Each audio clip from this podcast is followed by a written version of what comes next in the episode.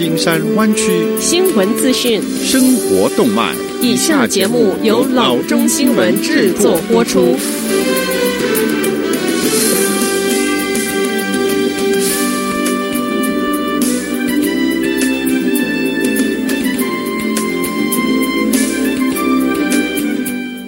各位听众，大家好，欢迎来到老中广播电台的节目，我是君君。我们首先来关注今天的旧金山湾区地方消息。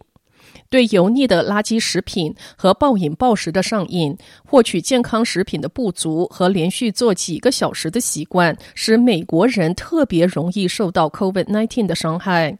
美国肥胖人口占约总人口的百分之四十，比其他任何一个主要国家都要多得多。肥胖已知与心脏病、中风和二型糖尿病等慢性可预防疾病都有关联，而任何这一些疾病都可能导致 COVID-19 后果加重。近期对医院网络数据的分析发现，接受 COVID-19 治疗的患者中有百分之四十八是过胖者。这一个 COVID Net 的报告发表在 Center for Disease Control and Prevention 的网站上。这个报告调查了包括加州 Alameda、Contra Costa 和 San Francisco 在内全国九十九个县一千四百八十二名患者。数据收集于三月一日至三月三十日。数据显示，十名患者中有九名患有基本疾病，包括高血压百分之四十九点七，糖尿病百分之二十八点三，慢性肺病百分之三十四点六。心血管疾病百分之二十七点八，以及肥胖百分之四十八点三。虽然该报告没有确认肥胖是一个独立的风险因素，但它与基本疾病同时发生之时，它会加重 COVID-19 危害的程度。根据这项研究，对于十八岁到四十九岁的患者，肥胖是最普遍的基本疾病。将近百分之六十此类住院者是过胖人。下则消息，美国总统 Donald Trump 周一说，因为新冠病毒，他将签署一项行政命令，暂时停止移民进入美国。Trump 在推特上说：“鉴于来自 Invisible Enemy 隐形敌人的攻击，以及保护我们 Great American Citizens 伟大的美国公民工作的需要，我将签署一项行政命令，暂时停止移民进入美国。”特朗普在推特上说，他没有提供有关该命令可能影响哪一些移民专案的细节。白宫目前没有解释 Trump 在推特上的声明。Trump 自我表扬他对来自中国和受重创的欧洲国家的赴美旅行的限制，认为这有助于减缓病毒在美国的传播。不过，他目前没有将这一些限制扩大到目前正经历病毒爆发的其他国家。由于疫情，联邦国务院几乎所有的签证处理，包括移民签证，都已经暂停数周。超过七十五万美国人感染 COVID-19，超过四万两千人死亡。下则消息，州长 Gavin Newsom 和他的妻子 Jennifer Sibyl Newsom 周一宣布，州政府已经落实了约七万台的笔记型电脑 Chromebook 和平板电脑，用于帮助学生们疫情间在家学习。根据 Sibyl Newsom，他与州公共教育主管 Tony Thurmond、California State Board of Education 主席 Linda Hammond 以及 Newsom 首席副内阁秘书 Ben Chita 一起工作。鼓励全州多家公司向学生提供技术，帮助学生参与线上学习，并弥补数字鸿沟。这个努力包括七万多台笔记型电脑 （iPad） 等。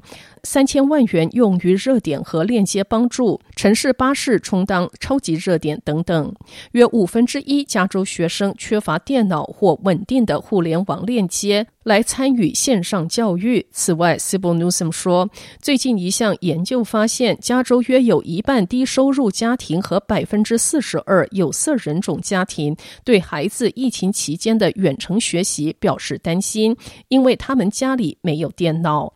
此前，在四月一日，Newsom 宣布，Google 将在全州提供至少三个月的十万个 WiFi 点和宽频互联网链接，以及数千台 Chromebook 笔记型电脑，来帮助学生进行远程学习。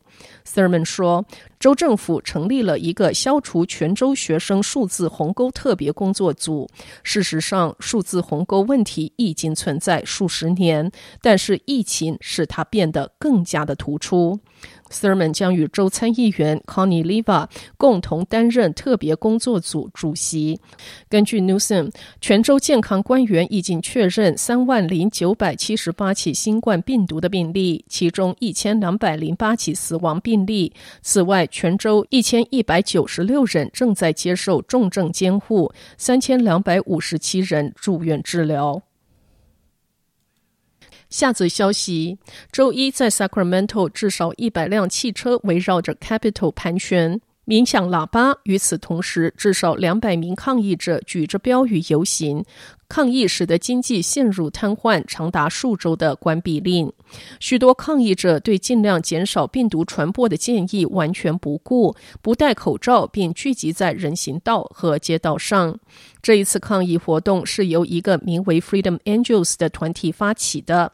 该团体以前曾经组织过集会来反对加州限制疫苗豁免的立法。